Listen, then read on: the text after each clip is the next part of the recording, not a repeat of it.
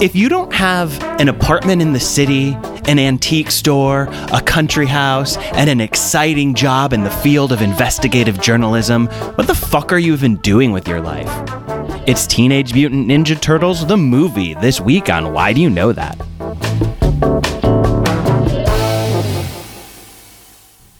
Welcome to Why Do You Know That, the party podcast that wants to know why you know so much about a very specific topic. I'm Nadia Osman. I'm Steve Slaga. Hi, Steve. Hi, Nadia. How you doing? It's like week. I for, I've lost track of what week it is during the quarantine. Mm, I've adapted. We're in end times. It is what it is, and I'll die alone in this room. You'll have fruit snack. You'll have your cat. You won't be totally alone. No, yeah, no. I mean, I think she's over me also. It's like, how much time can you spend just laying and being about? Like, leave so I can miss you. That's what she's saying. Yeah, my cat has uh, started doing this thing where it seems to be upset when I'm around, but then the minute I leave is like, wait, no, come back. I didn't mean it. Oh Uh, yeah, no. Look, I'm ready to play. Look, my tummy. Look, look, tummy. Yeah, tummy for you. Uh, it started doing this thing because it's gotten warm where the cat will crawl into an underbed storage drawer and sleep all over my clothes, which is Oh. adorable and also very annoying because now all my clothes are covered in cat hair that I like just washed, but it's too cute to be mad about. You know, I'd much rather an adorable cat lurking beneath the bed than some slimy turtles lurking beneath the city streets. Maybe some pizza eating turtles wielding various weapons. That's a SIG alert going off. Let's bring in our guest. You know him from Gentefied on Netflix and Spanish Key Presents. Please welcome Carlos Hey Santos. everybody, it's week seven. Week seven of quarantine. Very happy to be here. Uh Week seven, week week, heaven, seven minutes in heaven. And you know what, guys? It- Wasn't April a big blur? Wasn't it just a blur? it's gonna get quicker. Yeah. It's gonna it's like uh Innerspace. It's just gonna keep getting faster and faster. Pretty soon it's gonna be June. So that's the good news. Eventually we'll hit Christmas and we're just be like, Yeah. what? Really? Already? Okay. I guess I'm baking gingerbread now and not Yeah. sourdough. I mean, I hadn't seen Innerspace, so there goes that. Oh. Um, so we're, today we're talking about the original 1990 Teenage Mutant Ninja Turtles Yes. movie. Absolutely. Uh, Carlos, why do you know that? Uh, well, I've been a long time uh, turtle fan, and if you've ever watched Lost, it's like a constant. It's like a totem for like it's a direct connection back to my childhood. So, uh, and I believe the movie came out, I was nine or eight, and so it was the peak of the the brand. It was the peak of everything, and the movie kind of is very special. It's a very special movie. Yeah, definitely. Uh, there was a lot of rebooting that happened within the last five years with Michael Bay at the helm, and those uh, those those did not succeed creatively or commercially. No. But this Well, first those one turtles look has Yeah, they wrote it out. They missed the whole point. They missed the whole point. I mean, we could talk about the 1990s movie, or we could do another episode about how frustrated a lot of people were with the Michael Bay movies. Disagree. No, I think we can. okay, okay. All right. it's a combo now. It's like a two in one shampoo. We're gonna get both things. Hey, this is brought to you by Pert Plus. Uh, So- Another night, another thing that I remember from 1990. Yeah, exactly. Uh, Did you guys? u- Were you guys a Pert Plus household? Were you a, a yeah, VO5 very much, household? Very much. the fact that I could just skip away into two, like just go directly with shampoo and conditioner at once was for a child that was amazing. Uh, at some point when I was younger, I don't know when this happened. I want to say like second grade. Some at some point we switched from Pert Plus to Pantene Pro-V, and to this day I still don't know why. 'Cause I it think somunded fancy. Somebody at my yeah, I guess. Did you guys also do the herbal essence? Uh, did you go through the herbal essence phase? oh yes, that was brief though, Oh, yeah. And it was definitely a thing where I was watching those commercials as a kid, going like. But why? 'cause it- Mm-hmm. because I was a little too young, and then as I got older, I was like, "Oh, she horny." it's the horny shampoo. That's what this is. It's this a is. sense memory, yeah. it is so weird. Let that be a th- because organic sounds like orgasmic. We just let women come on Yeah. television. Sex sells. You know what else sells? Turtles. Turtle toys. um, were you uh were you besides like the movie itself, were you a big Teenage Mutant Ninja Turtle fan as a kid? Like did you have a bunch of toys? Yeah, did you yeah, yeah. have uh, I comic was- books, etc. I don't remember how or when it happened, but I knew that I was very much a fan of the cartoon series. Um, and so a few years later, the movie came out, and I just I don't think I've ever been so excited for a movie. I saw that movie almost every day for a long period of time. I could still quote it probably. If I played it, I could probably still all, know all the lines. That's how much I watched it. I think at one point my dad got so pissed at me because I started playing and he was like, "No, my God!" I called my mom. I was like, "Gloria, he's playing the movie again. Can you?" He was like super, like, yeah. Um, I'm trying to think of the movie that set my parents Mm-hmm. over the edge as as far as that goes, and I th- it had to have been like some Disney animated thing, but we we were too cheap to buy tapes though, so it was like it had to have been something that was recorded off of television. Oh, same. We did that. That's how I have uh, Ninja Turtles was uh, recorded off of. We had a camcorder, Wow. and we would plug the camcorder into Oh, the wow. VCR and then tape, well, tape uh, and make a copy of the tape while we rented it. So Great. Okay. Anyway, back back to it. Um. Anyway, so uh, yeah, I feel like it was such a big deal, Teenage Mutant Ninja Turtles specifically, like the toys and and the show and everything. So that when this movie came out, it was a big deal, but it was definitely a movie that like wasn't going to come out. Like it was, de- it, it- Well- there was Right. unlike today, comic book movies were just poison for the box office. Um, and so the idea that like the idea that we're going to turn this property into a film, shockingly in the late '80s, Hollywood is like, nah, we're good. a lot of adults did not understand what it was. So a lot of people that were the gatekeepers had no clue and no idea. And it sounded because when you hear Teenage Mutant Ninja Turtles, it sounds. I mean, it's making fun of like the B fif- the fif- the movies in the fifties or whatever. So it just sounded like it was just like a B movie. Uh, people didn't get it. People just didn't get it. It does sound like a boom. Like the more I think about it, the more I'm like, yeah, I wouldn't. If I were an adult at that time, Yeah. I too would be like, what? What do you mean? They're teenagers? Yeah.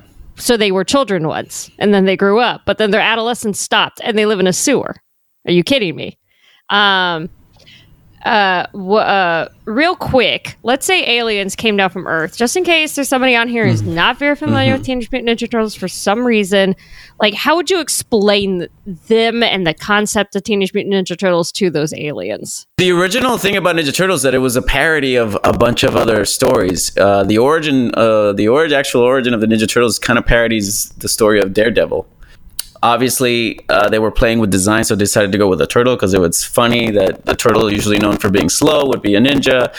I never thought about that. God, I got to go back and, and read all these. and so they just kind of started from that point of parody but that became so famous that they ex- they were like oh we gotta write this we gotta write this bit Um, and so who are the who are the who are the turtles? You sound like Nadia sounds like a mom asking her kid to explain it mm-hmm. to it. And All right. and what do they do? What's Carlos, tell them about the turtles. Carlos, what what's your favorite turtle, Carlos? I know. Carlos, tell them your favorite turtle. What's Leonardo do, Carlos? So when i go to toys r us Carlos, Carlos, you love the one. You love that one who carries that little thing. You know the thing that it holds. yeah my favorite's always been michelangelo uh, and obviously it works because it's for it there's a psychological thing where it's like you split the personality traits into four different things so they each turtle kind of falls into each category so it was perfect Did you have a favorite, Steve? Um, yeah, Raphael because I liked red, and now Raphael because he's an asshole. So it's always been Raphael. Just changed the reasons for it. But it, I like that it's always four, no matter what. It's always you know, you know. It is funny speaking about the movie and like saying how like nobody wanted to make this, and it was surprised that it ever got made because as a little boy who saw this in theaters, it it is crazy to me that anyone would ever not think, well, duh, well, duh, this movie's a good idea. Yeah. Like that, that the idea that there were adults who thought that there shouldn't be a Ninja Turtle movie is crazy to me. I wonder if there were children who like the Michael Bay one as much, who are like, of course it should have been remade. This is so good. I can't imagine that. Never. Mind. Well, I'm sure kids that don't know it, obviously, but I mean, it's in the box office. It didn't do well. Period. So like, Well, Teenage Mutant Ninja Turtles the movie is a 40% on Rotten Tomatoes. So none of none of these I guess have ever been critical darlings, but you know, yeah, the first one holds up still. Like the story, everything. A lot of people complain because it was too dark, but when you now with 30 years, you know, a little bit away from it, you can tell it's, it, it holds up because they didn't talk down to the children. They really So let's go through kind of the um like a general plot overview. If somebody hasn't seen the movie or they haven't seen it in a hot minute, uh what the what this the 1990 version is like. basically the beginning of all the cartoon and the and the comics is that uh, these turtles have been uh, training. They were found by where the, it was a rat that learned um, somehow the rat made it to New York. Uh, found these turtles. the beginning of so many movies. The rat made it to New York. See, the rat already, as a rat, had been trained in the ways of ninjutsu, and so he taught the turtles. Well, Raphael gets uh, knocked out, right? Doesn't he? Yeah, I remember that being a very emotional moment for me as a child. That might be the first time I was like moved by something in a movie theater. It was wondering if Raphael was going to die. And then he comes to. I remember. I remember how Mhm. happy I was when he Yeah. comes to in the bath in the bathtub later when they're at like the country house. I when I saw this movie, I was really really young. I did see it in theaters, but I it was one of those like don't remember it all that well situations. Uh, and so I totally forgot about the fact that April has a second home, or it's like I think a family farm or something. Yeah, family farm. But just the just the idea that it's like thinking about, oh, okay, well, who's this rich girl that got to go, Yeah. that has two homes, got to Oh. go back and forth between them, then gets to go to school to become a reporter. Well, Nadia, this was the heyday of investigative print journalism. So she was Well, making tons of money. obviously, she inherited it, so it's more about white privilege than anything. But um, Yeah, exactly.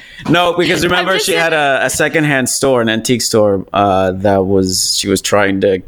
So on top of being a reporter, she also had the store that she wasn't really taking care of, which is So wait, apartment, country house, antique store, Yeah. full time reporter job, yeah, friends with mutant turtles. Yeah. they What a in life. Manhattan. what a life. In Yeah. Manhattan. But can she find Wait, a she's man? not in Brooklyn. Well, she finds Casey Jones, so like That's true. And I couldn't help but wonder. what the- Sex in the City, and just like that, While Raphael was downtown scouring for. Uh, I don't know this well enough to be able to do fine. this. I know Sex of the City well enough to be able to do this, but I'm going to screw up the specifics. This is a weird Venn diagram where I feel equally confident. great. Look at you! Look at you thriving! Look at you thriving. I would be like, I would be like, Donatello might be fo- uh, while Donatello was downtown fighting with his bow, I was Yeah. in I was in Central Park about to get in a fight with my bow. so Donatello of you, dude. Thank you for saving my ass, Steve. Oh, who wants to be a Donatello? uh, people, I think when I was a kid, I did because I grew up in a home where I had to like take charge uh, because there weren't a lot of um, there Fair. there weren't there there wasn't a lot of uh, adult supervision on the part of my mother who wasn't uh, particularly motherly. So th- I think there was a part of me that was like I did. Yeah, that makes I you more of a. Leonardo. Yeah, you're a I leader. think you're more of a Leonardo then. Um, so how much do you know about the making of this film? Because the production history is uh, uh, it, Yeah. kind of insane. Yeah, it's really bananas. because this is technically this is a, I, I do remember knowing th- it wasn't it technically it was an independent movie it wasn't it was made outside of the hollywood system because when they pitched it to people they were said no that basically nobody wanted hollywood did not want to get involved in the ninja turtle business so they went outside of it um, i mean the only connection to hollywood was jim henson who did the uh, the puppets, but they're more like for hire, so they have to pay them. If I'm not mistaken, is it Blair Witch? I think um, it was the most successful independent movie uh, for a long time until Blair Witch came out, like towards the end of the decade. Uh, that it made so much money. Yeah, it made I so much money for an independent Um, movie. Golden Harvest.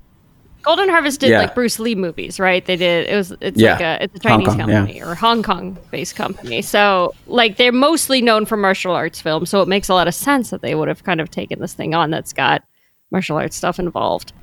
Um.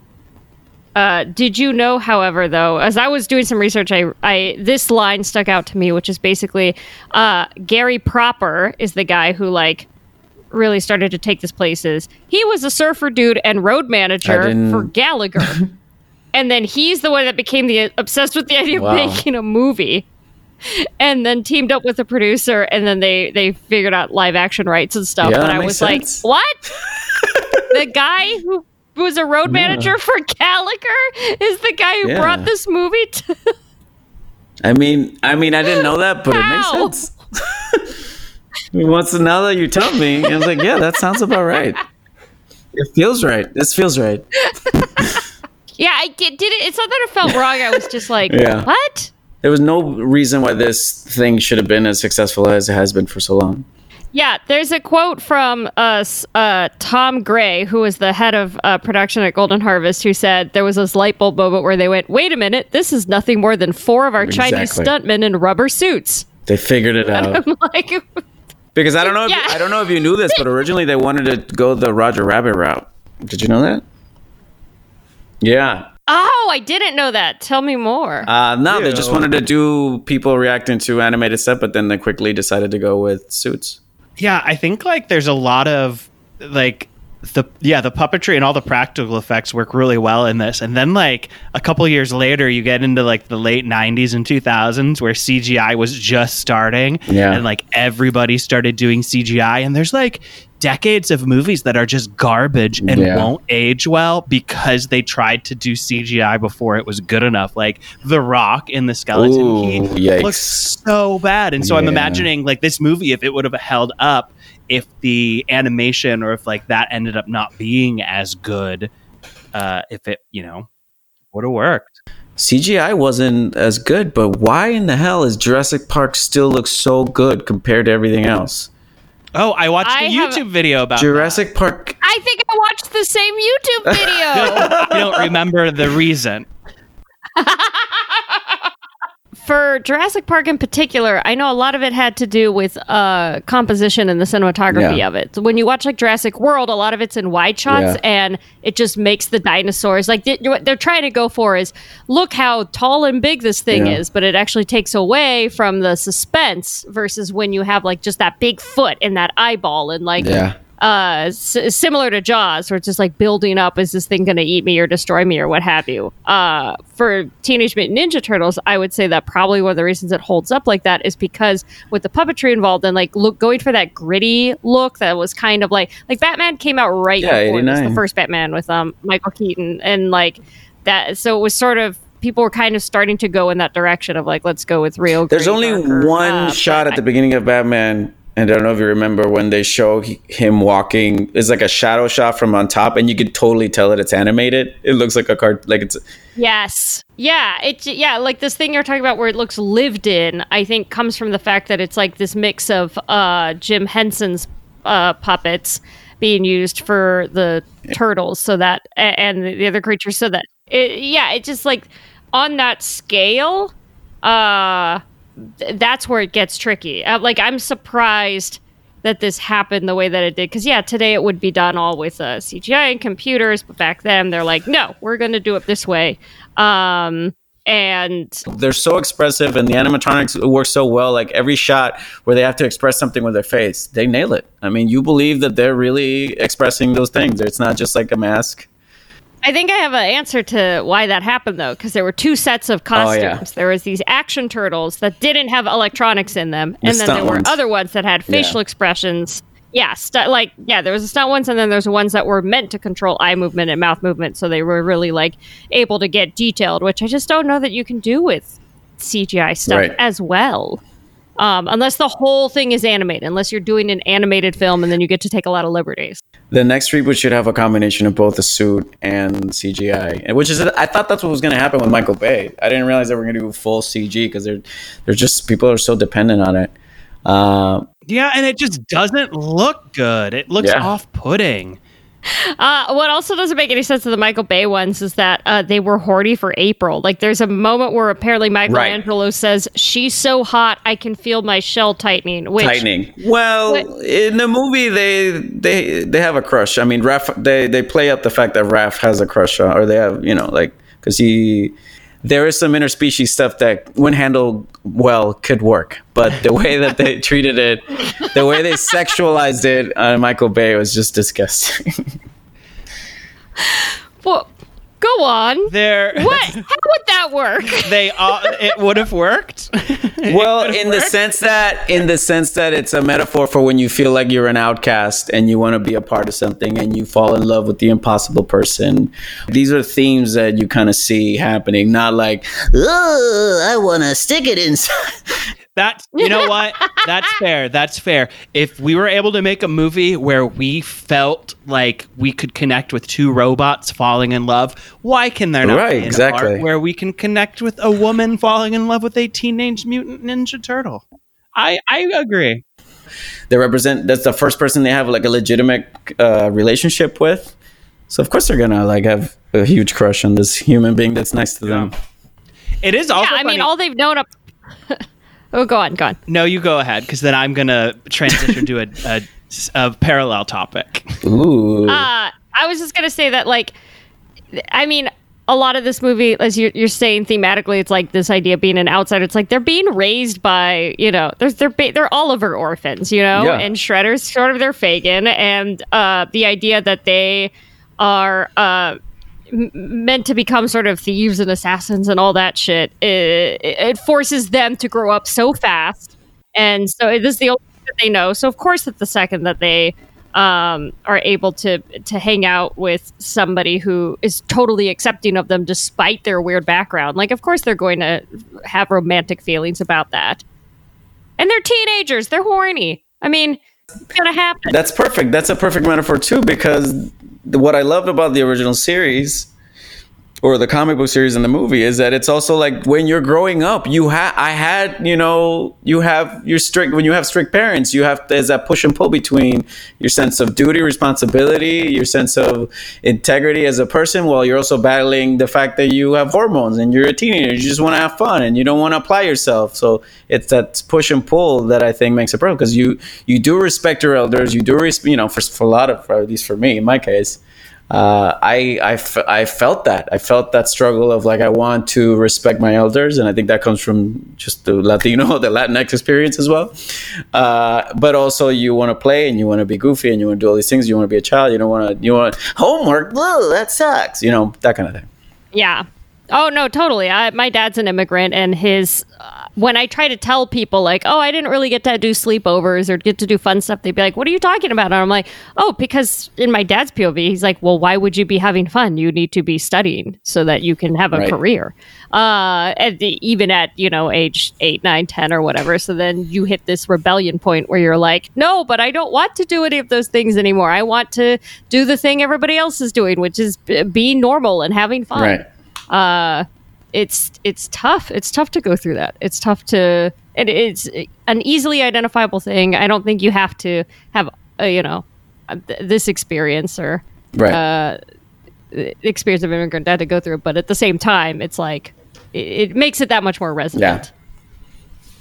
Um, Steve, you were going to say something that's parallel to all Well, this. It's just interesting because talking about falling in love with April O'Neil and being sexually attracted to this reporter, this was after Megan Fox had famously said working with Michael Right. Bay was awful. Yeah. He treated her like garbage, like she was just a sexual object Yeah. in the movie.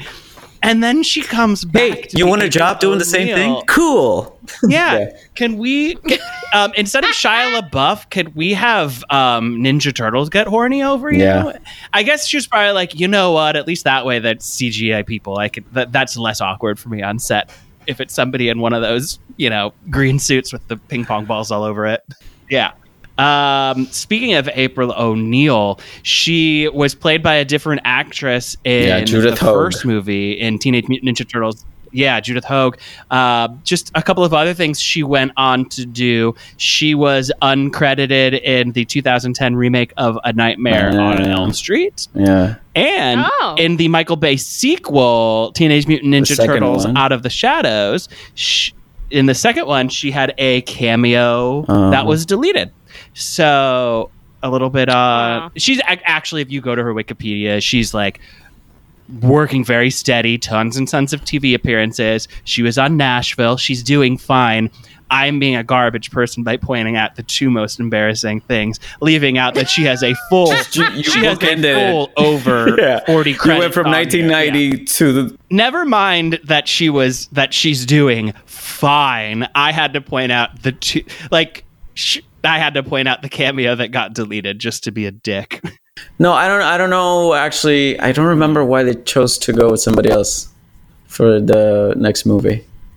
I don't. I don't Um, if I had to guess, she's probably younger or prettier or whiter. Just if I had to Uh, guess. in looking at the other actors involved, so a lot of the folks that were the voices, some of these people you are names that you might recognize, and maybe some of them aren't. Um, but I forgot that Corey Feldman is the voice of Donatello, uh, and that Kevin Clash, the the questionable figure behind Elmo, is the voice of Splinter. Which is a crazy puppet Yeah. that it required like either three or four people behind it um, to operate because it was Yeah. uh, so technically advanced which was something that made me go like, "Whoa!" Um, speaking of the costumes too, uh, those costumes were heavy as hell. Apparently, like Ooh, they they uh, they yeah, like you would suit up, then they'd put the head on, then they'd glue the head so that it was seamless, and then if you had to go cut, maybe the head wasn't working or like wasn't turning right or what have you. So then there would be like an hour to fix. Uh, and you're just like sweating in that shit, and you're just feeling super claustrophobic. And the guy who played Raphael, Josh Pais, is that how you say his name? Um, apparently he had like a mild claustrophobia, and Raphael's kind of Yeah. you know a, a, a, a head case anyway. So like he'd had this thing where he'd get to a point where he was in there too long and he had to get out of that head and he would just like freak out and just be like take this fucking head off and like uh, use that in each scene which might be why uh, he does such a good job of the movie it's probably because Well, if you look at if you go Google image like production stills, it's always you're gonna find just about every picture of the turtles without their masks on, drenched in sweat. Like these poor people. And actually, fun fact, if you don't know, like the in the second one, they have like a human sidekick called Keno. The character's name Keno. Yes, pizza delivery Keno- guy, right? Pizza delivery guy. So Keno was one. He he suited up in the first one. He was either a stuntman or he got to play because there's pictures of him suited up in the turtle suit. Oh wow, that's inspiring. You see that, Nadia? finally See, Nadia, you start. You can start with one small thing, and you know you might not want to be in this turtle suit, but you might Ah. be the pizza boy next movie. one can dream uh i know That's an inspiring It- thought. li- listen kids everybody's got to have a dream and just start small and just work your way up put in the work you know put in the work Um, when Jim Carrey was in the Grinch movie, uh, he famously they hired a former prisoner of war to give him Oh, yeah. uh, tips on how to deal, how to like how they would deal with torture because being in that Grinch costume was the equivalent of torture. Ugh, yeah crazy. th- no thanks. Yeah. I put on a Halloween mask and I'm done. I want a three billion dollar bonus for putting on a mask. You could barely put a mask on during this pandemic. No.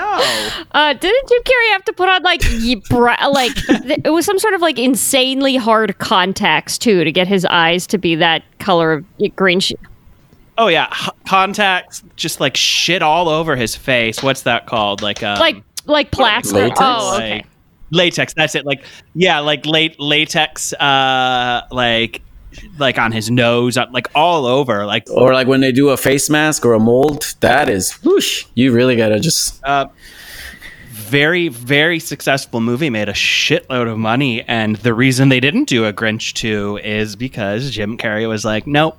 I'm not Yeah, not. I don't blame him. Uh, Either that or Dr. Seuss's estate was like, no, you fucked that up. Too bad. We're not doing more Grinch. Did they take to the Ben- Benedict Cumberbatch one? Did the kids enjoy it? I mean, that's the thing. It's the Grinch. It's Dr. Seuss. Like, the people who didn't enjoy it, it wasn't for them. And the people who it was made for enjoyed it. I never saw it, but I have opinions.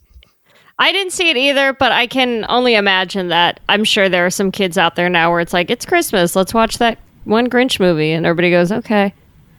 Which one? And then it's like, I don't know either. And they're like, okay. And then it's just. it's met it's met with the same apathy and unenthusiasm as those Grinch billboards were met with. Yeah, I mean, we've got to have a Grin- we've got to have a Christmas movie on, I guess. What's something we can put on while we Yeah. decorate and not Right, pay right, attention to? A gr- a Grinch movie. we're we're due. We're due a hot take on the Grinch. Um, I think so. Uh, a lot of the actors they also like made these very conscious accent decisions. Like Raphael had this super New Yorky accent. Uh, Michelangelo, yeah, Michelangelo has this like uh, surfer dude accent.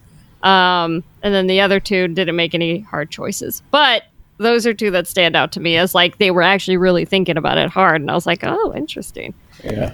Um, Raphael. Well, Yeah. if they were if they were thinking about it hard, they would have thought, well, we're all brothers and we grew up in the exact same. Uh, Sure, but they have to location. differentiate the characters. Ergo, we all somehow. sound the Yeah. same. Otherwise, they all would sound like, Hey, what's up? Hey, what are the Ninja Turtles? Hey, what's up? What's up? What's happening? What's good? What's good? they're all gonna sound like uh, what's his name?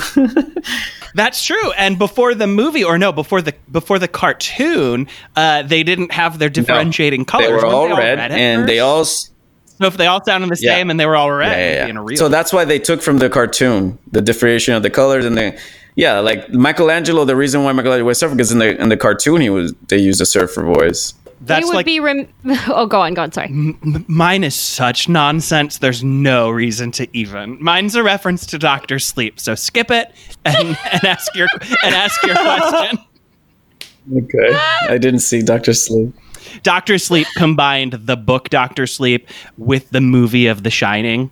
Um, so it's kind of like a sequel to both the book The Shining and the movie The Shining that are not, Mhm. but, but those are both two separate things. So that's But it doesn't satisfy either. it- well, it satisfies both. So, like, it kind of did what Teenage Mutant Ninja Turtles did by sat- by taking like good st- what worked from the TV show, what worked for the Right. comic, and combining. That's kind of what Doctor Sleep did. Like I said, it Yeah. was no need for me to bring that up, but I hope Nadia hasn't forgot what she was. I appreciate say. it. Um. Uh. Well, uh, here's the thing. There's a reason I kept bringing up pizza at the beginning of this, and it's because Mm-hmm. Pizza had a twenty Pizza Hut had a twenty million dollar marketing campaign tied to this film. Uh, even though However, Domino's was in Mm-hmm. the film itself, Yeah. yeah. looking Yeah. incredible. This is very confusing. This is very confusing.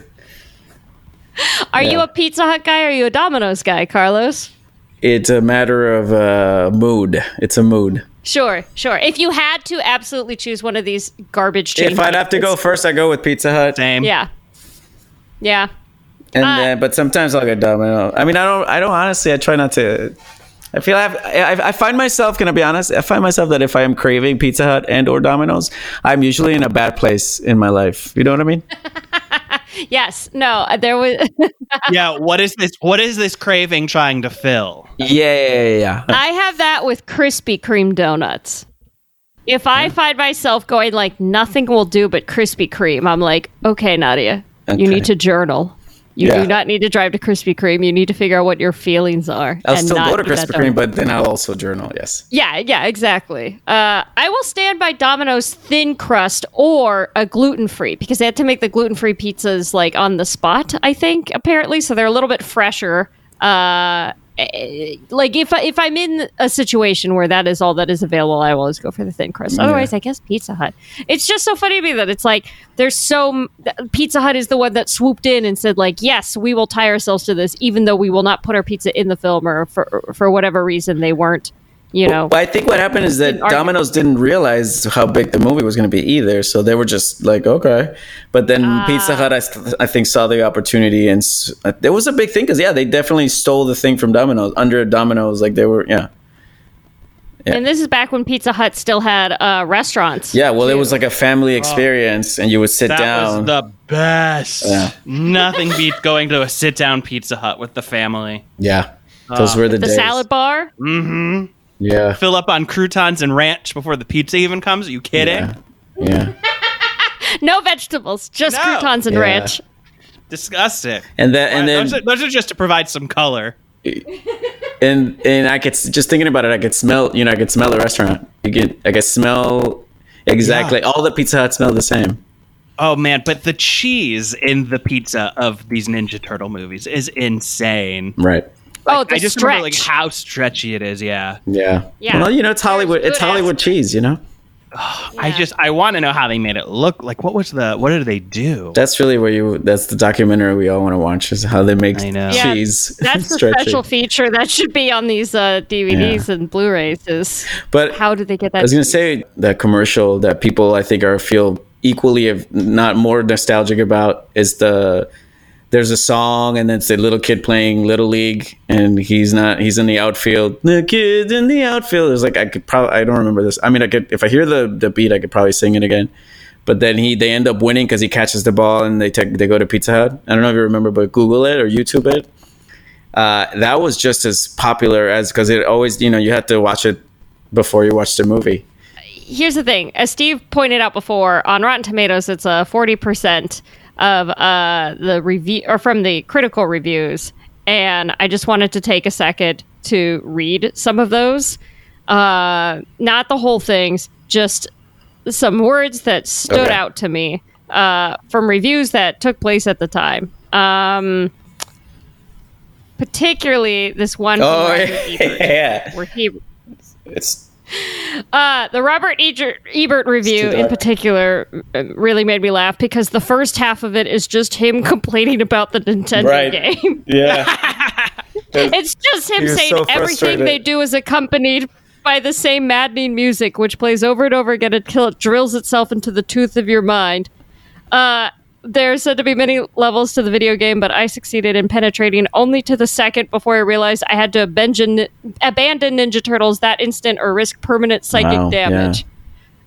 And then there's like another three paragraphs that are like, so then I guess they Yeah. made a movie. Wow. Way to way to Is he talking about? yeah the original one, which to video this day game? is probably one of the hardest games to ever be. Yeah, that game Yeah. fucking sucks. He's right. Yeah. That game deserves Yeah. to. That game is so bad. I agree that it takes away from the score of the movie. Why did they make a movie of my pain? Yeah, exactly. New Line just Cinema like, did this on purpose. I feel so attacked.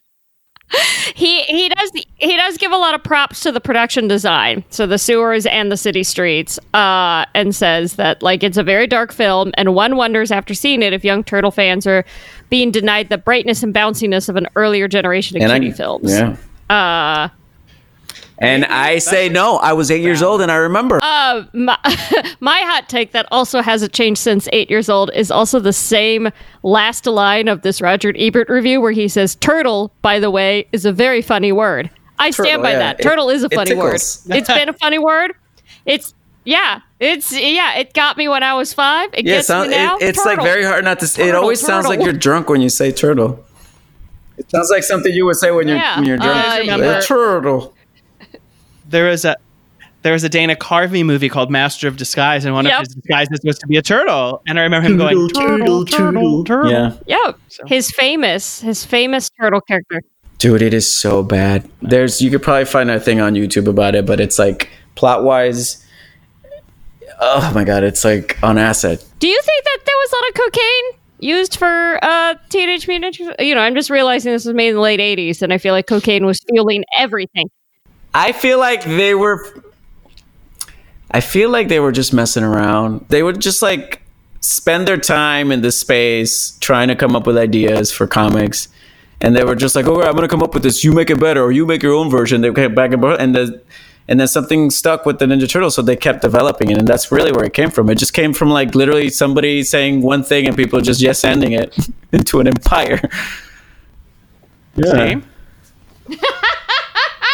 yes, If we and it into all- an empire. yeah.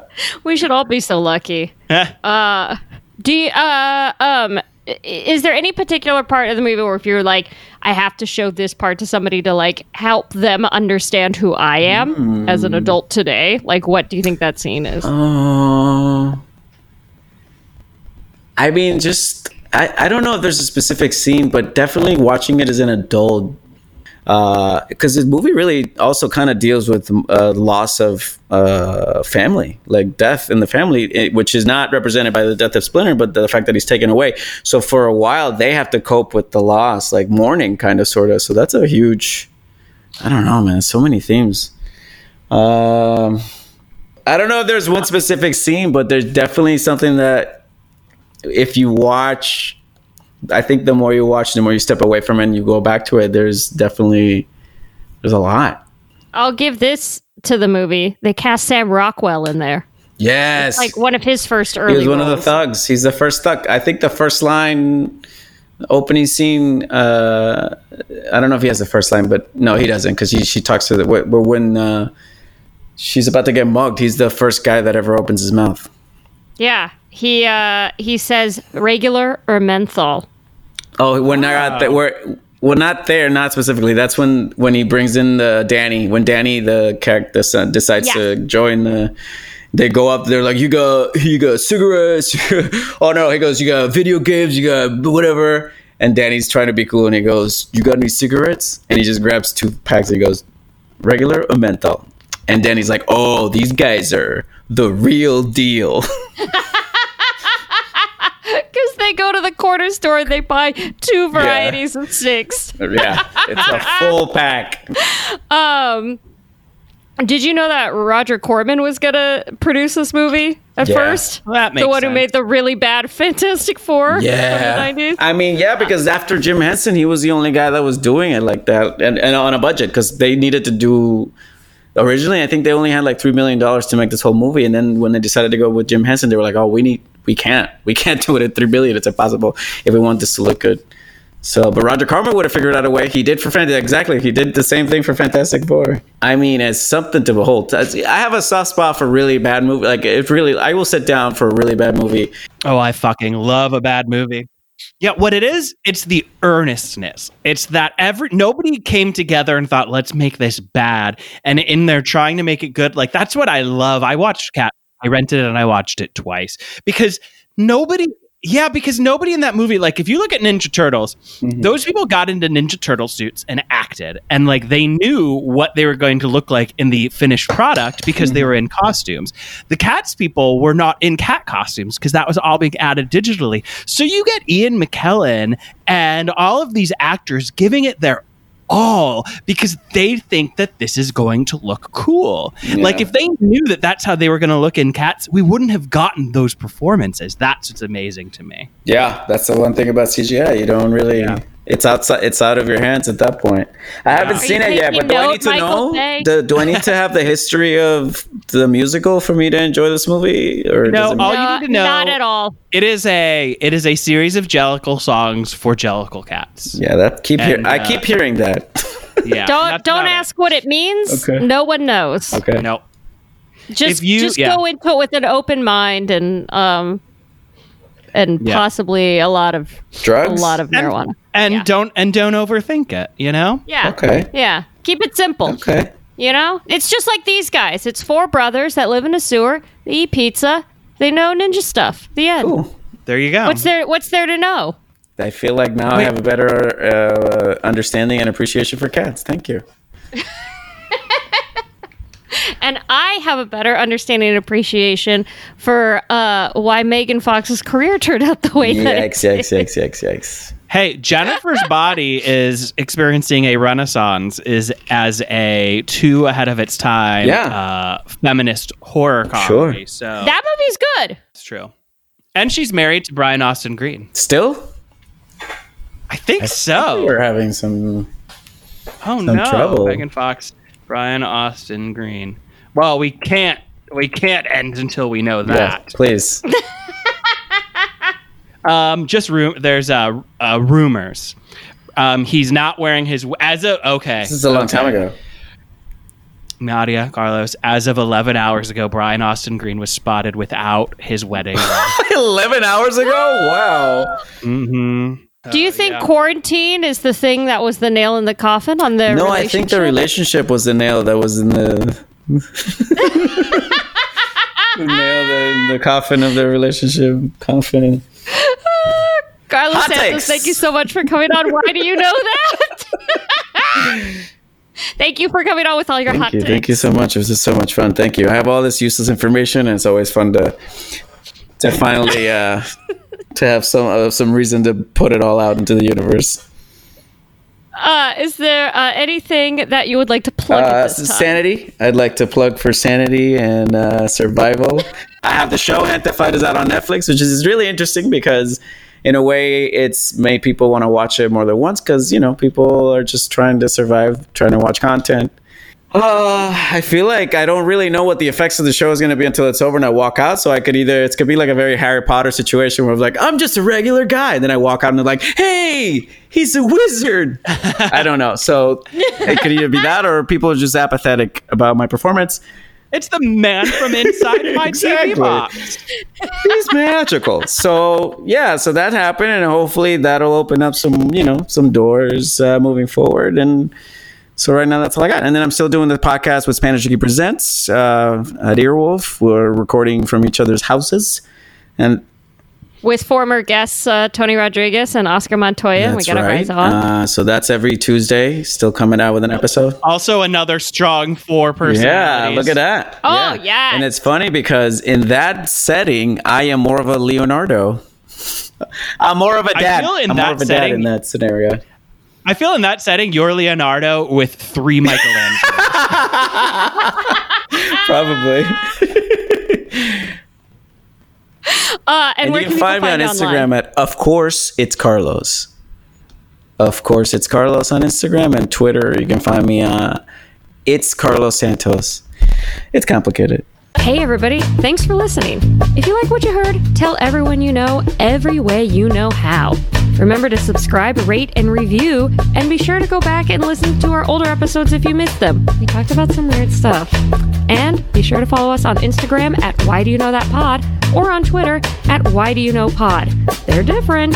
And if you've got questions, comments, concerns, whatever, be sure to email us at Why Do You Know That Pod at gmail.com. Let's do this again sometime.